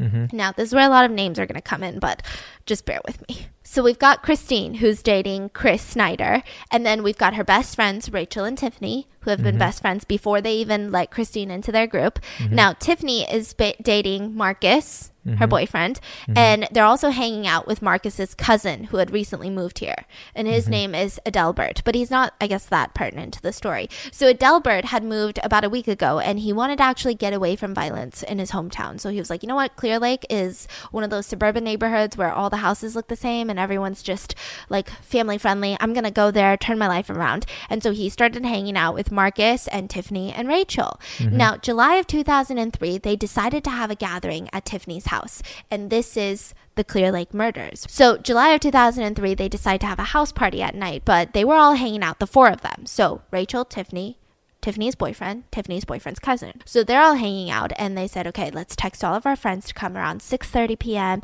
but prior to that, maybe we can order some pizza, we can watch some movies, we can just hang out by ourselves, right?" So they're all texting their friends like, "Okay, you guys are going to come at 6, right? We're just hanging out." And it was around 3 p.m. that one of Tiffany's friends called Tiffany to confirm the whole plan. She was mm-hmm. like, "Okay, like what time is it again?" Now, Tiffany happened to be in the bathroom, so her boyfriend picked up, and the friend was like, "Oh, I'll just call back later." Cuz I think it was one of those those situations where the friend was probably going to be asking about, well, what's the dress code? Who's going to be there? You know, she didn't mm-hmm. want to talk to the boyfriend. She was like, what do you know? Nothing. And she hung up. Mm-hmm. Now, 4 p.m. comes around and she calls again. No answer. So she's like, okay, that's a little bit weird. Um, why isn't she answering? But maybe she's busy prepping for the party tonight. Mm-hmm. So then about an hour passes and she decides to go to the house since it was on her way home and she just wanted to check up on Tiffany, like something seems weird. So when she gets there, there was a couple people standing outside the front door knocking already, but there was no answer. Which was mm strange, you know, because mm-hmm. they're all supposed to be home. Their cars are in the driveway, all of the friends, and they also can hear through the window and the door that the TV is on. So are they playing a prank? You know, what's going on? They also try to look through the windows. They don't see anything. I mean, it was just all weird. So they decide to try to open the door and see if it's unlocked. So they open up the door and it seemed like the friend had walked in first, Tiffany's friend, and she saw the eeriest scene ever. So the TV is on, and two of her friends are covered in blood, sitting on the couch with their legs reclined, almost as if they're still watching TV. Adelbert, the cousin, he was covered in blood on the floor in front of the TV, and she couldn't find Rachel anywhere. So she runs out of the house. She's like, call the police. And everyone outside was like, why? What's the problem? They walk in and all of them come running out, like, call the police. A neighbor happened to be walking by. So they immediately dialed 911. Wait, and, so they saw three people in yeah. there? Okay. Now, once the police arrive, they'll find Rachel too. So she was actually behind the couch and she was she had a phone in her hand, so it looked like she was trying to call 911. Wow. And this crime scene is insane. There was blood and bullet holes everywhere. They said it was a bit of a bloodbath. About 40 rounds were fired. 17 to 20 hit the actual victims. So these four people, they were shot multiple times. The police were actually shocked at the accuracy of the rounds being shot. And nobody heard the gunshot? So the neighbors later testified. One of them said that they heard the gunshots, but they thought it was construction work because it was the middle of the day. It was like 3 p.m. And they were like, there's no way. I mean, this is literally the suburbs. Imagine you live in the suburbs. I guess maybe they just been that blessed life. They never heard a gunshot before. So they're like, yeah, But construction. maybe also maybe it's just so rapid. Yeah, maybe. Maybe it sounds like jackhammer. No, I can't imagine it sounds like jackhammering. We've been to like shooting ranges. We know what gunshots sound like. I can't. I, I mean, but also maybe if it's muffled between houses, I don't know what that sounds Yeah, like. I don't know. Just a little bit weird. So Tiffany and Marcus, they they were the ones sitting on the couch. So Tiffany and her boyfriend, their feet are still up as if they're watching TV. Adelbert, he's the one on the floor in front of the TV, and Rachel was behind the sofa with an entire blood trail behind her. So it looked like she was trying to get help because there was a phone near her. Now, when mm-hmm. they look at the phone, this is the devastating part. She was able to dial nine and a one. Wow. So they have the bodies autopsied, and the cause of death for Tiffany, Tiffany, her boyfriend, and the boyfriend's cousin were gunshot wounds. And Rachel, she didn't instantly die. Her cause of death was blunt force trauma to the head. She was shot six times and then she was beat on the head. Her skull was bashed in by what the police believe probably to be like the um, part of a gun. So, I mean, these all seem really passionate. What makes it even worse is that Tiffany and Rachel, they had gunshot wounds in their genital areas, whereas the boys, they didn't. So, does this kind of seems like some sort of sexual jealousy? I mean, it's just a very strange thing to do. Why were there gunshot wounds on their genital areas? Now, because there's no signs of forced entry, they couldn't indicate if something was stolen. The police were stumped. They just told the press there's no signs of forced entry, which aka means the police don't know what happened. Now, the police are trying to solve the murders ASAP because the entire community, they're freaking shook. I mean, this is a residential area. Everyone was heartbroken, especially because they're young. They're not bad kids. Their families are in shock. They're well known in the community. And Christine took it especially hard. I mean, she was freaking devastated. She went into a state of full on depression. She only it only made things worse because the police found Christine's picture in Rachel's wallet. So Rachel had kept a picture of Christine, her friend, in her wallet. Mm-hmm.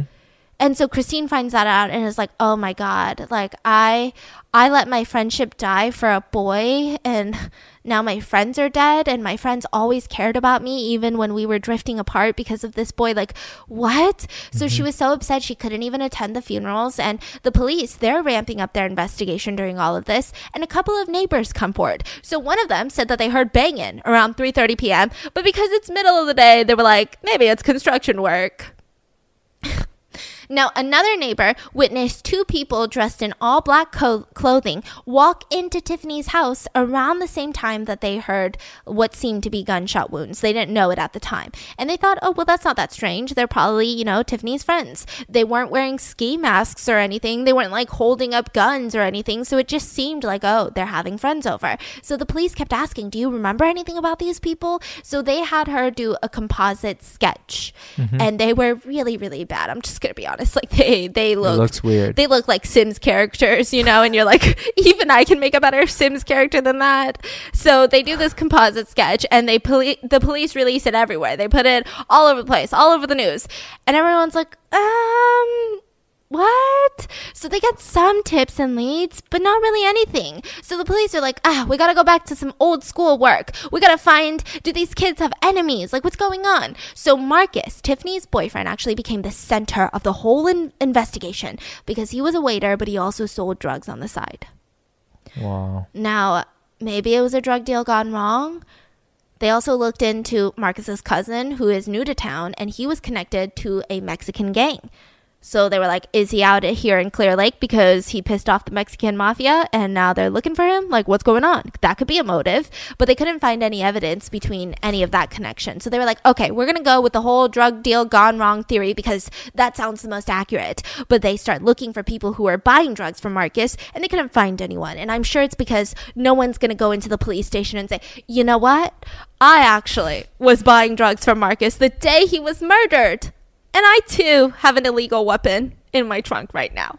Funny. You know, no one's going to do that. So they couldn't find anyone. So the case starts going cold. And Rachel's dad, he was like the number one advocate on all of this. And he just doesn't understand how that's possible. How do four young kids, they were like 18 to 21, how do they just die in the middle of the day in the suburbs? And the police are like, we don't really know what's going on. So he raised a bunch of money to hire his own PIs to find the killers, to put out a reward. They eventually raised over a $100,000. And he put out a $100,000 reward on anyone who knew any information, right? So meanwhile, everyone's trying to move on with their lives. Mm-hmm. Christine, she's super depressed, but she's trying to make it work. So she's trying to work at this Walgreens, you know, she's working at the makeup counter. And in 2004, her relationship with Chris ended because Chris, he got extradited to Kentucky because he stole cars in Kentucky before.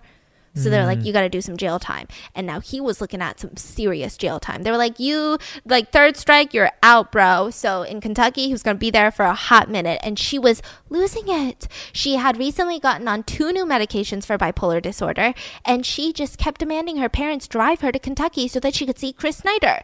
And her mom and her stepdad are like, uh, no. So when they refused, she ran into the kitchen, got a kitchen knife, and held it up to her wrist, and then pointed it at her parents. So she still loves him? Yeah, so it seems like I mean, it just seems like she was falling apart. Okay. You know, with everything going on, like she lost her friends, she lost her boyfriend, and so she was sent to a psychiatric ward with a court-ordered rehab. Now, at this rehabilitation center, I mean, it's just going to go downhill from here. so chaotic. So she meets a guy by the name of Stanley Justin Rott in rehab. And he was there for heroin addiction. And within weeks of meeting each other, they were like, let's get married it's not really the best thing to do. Mm-hmm. You know, he was much older. They're super new in their relationship, but also their sobriety just feels dangerous. It just feels like a recipe for disaster. So they officially get married in 2005. And at this time, Christine had turned 18. So she inherited $360,000 of her dad's life insurance that was saved in a trust fund until she turned 18. So now she's got close Oh to $400,000. She's 18. Okay. If I have any money to give my kids, it's never going to be 18. Your your ass is 35 when you get a dollar from me. I mean, when I'm dead is what I'm saying, right? It's just too young, no? And so, you know, she uses that money and they're talking to themselves about, okay, now that we're married, we've got this money. Should we should we get a down payment on a house? Like what should we do? Should we buy a condo? It seemed like they're just trying to get their shit together. So at mm-hmm. one point they do buy a condo. Wait, now, they both got out? Yeah, yeah. Okay. And they get married and they got the uh, inheritance and they buy a condo. Now, around this time, Rachel's dad is still freaking out because he's like, How is everyone just moving on with their lives? This is not okay. So, on the second anniversary of the murders, he put out a $100,000 reward with Crime Stoppers for anyone who has any leads. And he put billboards all over this area, all over Houston, all over Texas, and it was all over the news again because, you know, the story of a dad who is relentless in finding the killers is something that the news wants to talk about. And Christine sees these sketches mm-hmm. and she gets she gets traumatized all over again. And she's sitting there with her mouth wide open in front of the TV. And she calls for her husband to come into the room. And she's pacing. She's screaming, Oh my God, oh my God. Her husband's like, What's wrong? What's wrong? Oh, is it about your friends who died? And she just kept saying, Oh my God, oh my God. And then she asks him, Does that look like me? So he's like, What? Why would that look like you? What, what do you mean? Now, that's when Justin has a bit of a flashback and he knew something was up. So, when he was eating dinner with Christine's family once, right? This was like months ago.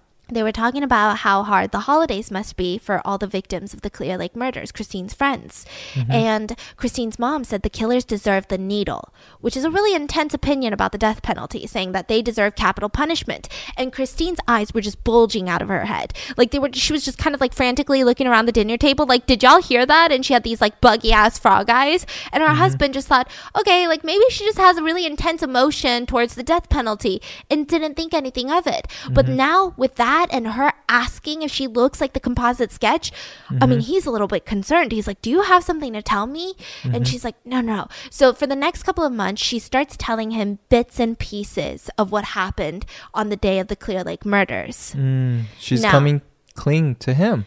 a little bit. And around this time, she also relapses. So they end up selling the condo and they start living out of a Quinta Inn motel in San Antonio because they had a drug dealer in San Antonio. And they start for the next eight months. Christine never left that motel room for even one day. They were spending close to $500 a day on drugs. Oh they were just God. draining the entire inheritance. So, meanwhile, they're just hiding out in San Antonio in a motel room, and Christine's dealing with some secrets that she's telling her husband. There was a lot of tips coming into the police department, the Houston Police Department. One of the main tips was a female who called in and said, I met Chris Snyder when uh, he was super drunk. Like it was at like a bar, and his name was Chris Snyder, and he kept telling me that his girlfriend's best friend was raped by two guys, and then he killed them all. It was just weird. So I was like, okay, so you just like killed the guys? And then he was like, yeah, I killed the guys, and then my girlfriend killed the two females. And so she calls this into the police, and the police were confused because it didn't fit their motive at all. They were like, no, no, no, no, no. We're not looking for a rape case. We're not looking for a motive that has anything to do with sexual assault. We're looking, we're looking for um, a drug deal gone wrong. This this doesn't fit our whole vibe, right? Like, why would why would he why would they even kill the girls? If the mm-hmm. girls have been raped, why would they kill the girls? And also around this time, Hurricane Katrina had hit. So after Hurricane Katrina, the Houston Police Department were dealing with something that they called the Katrina murders because after the hurricane, the murder rate in the city skyrocketed nearly 27%. I don't know, there must be some sort of logical reason behind why that happens, but maybe it has to do with like an economic downtime. Usually is an increase in crime, but I'm not entirely sure what that could have been. Okay. So all the tips about the Clear Lake murders, which has been a cold case for years now, is just kind of written in a notebook and they're like, we're just going to get into it later.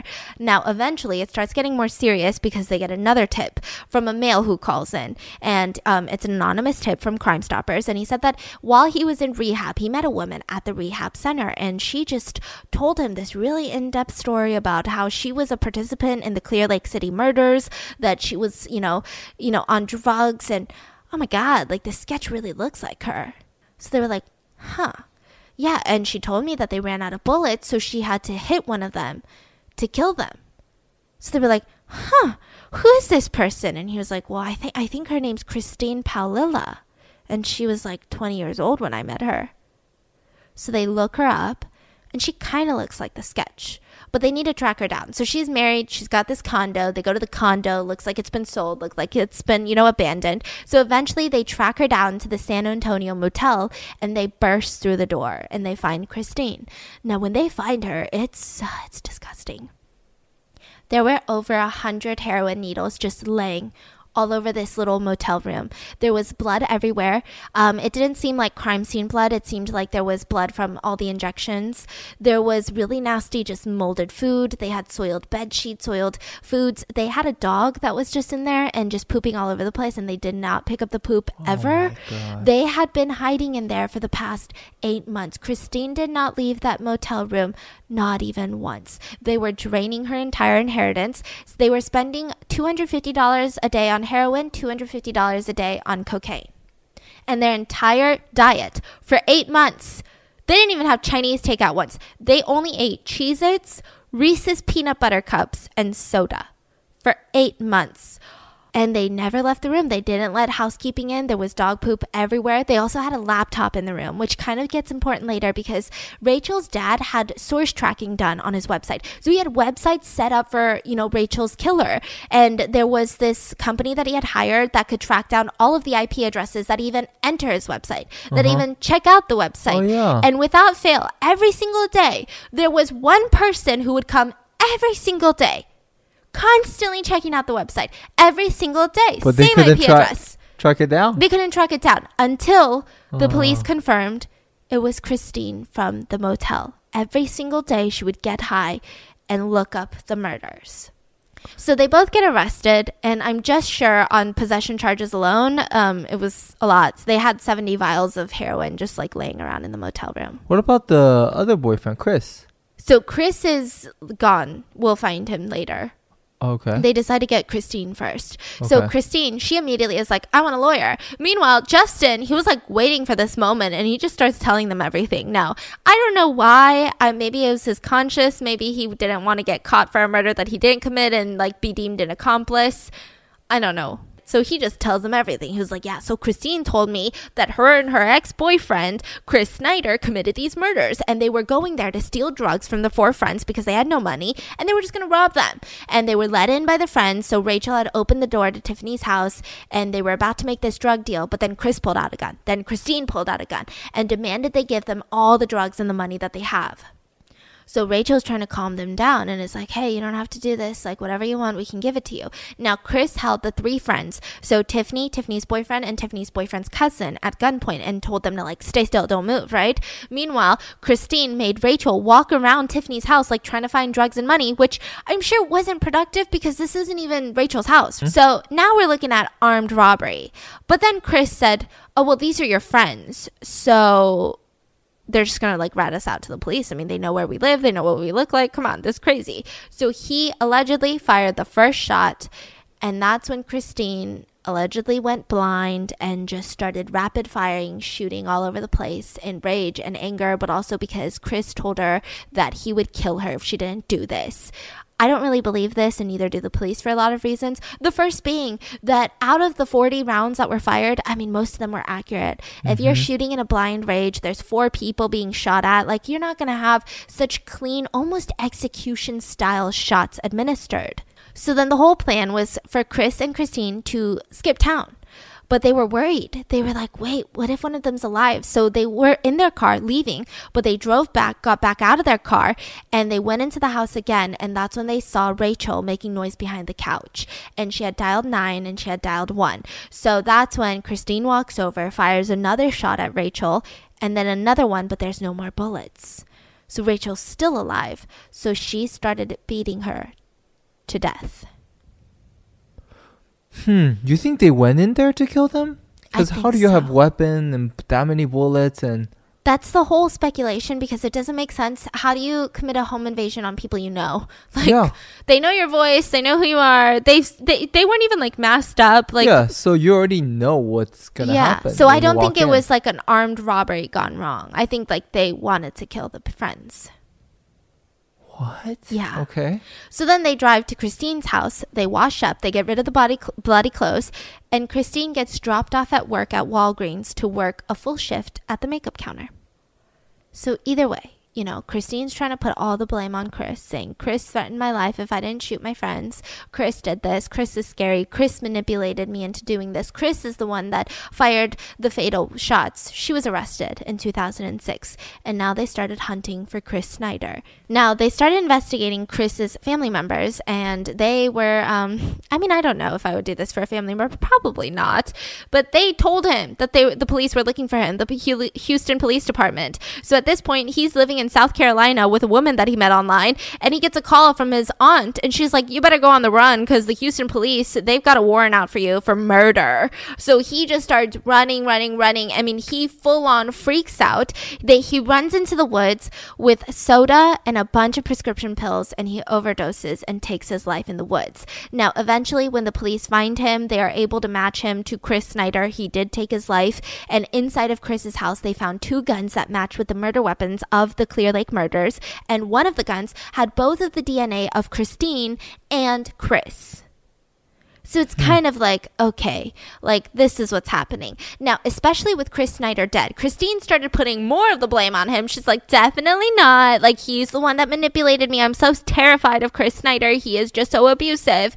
Now, the trial starts and it becomes incredibly controversial. So, Christine's husband is the main, like, star testimony because he's like, no, that's not what Christine told me. Christine told me this. And I think the main reason that he was the star testimony is because when Christine was talking to the police and interrogated and admitted to certain things, she was experiencing heroin withdrawal. She actually had to be taken to the hospital like three times during her interrogation. Mm-hmm. So um, you would call that under duress, right? You wouldn't necessarily call that a, oh, I was totally capable minded and I made this confession. So he goes up on the stand and he claims that he still loves Christine and always did, but he just had to speak the truth.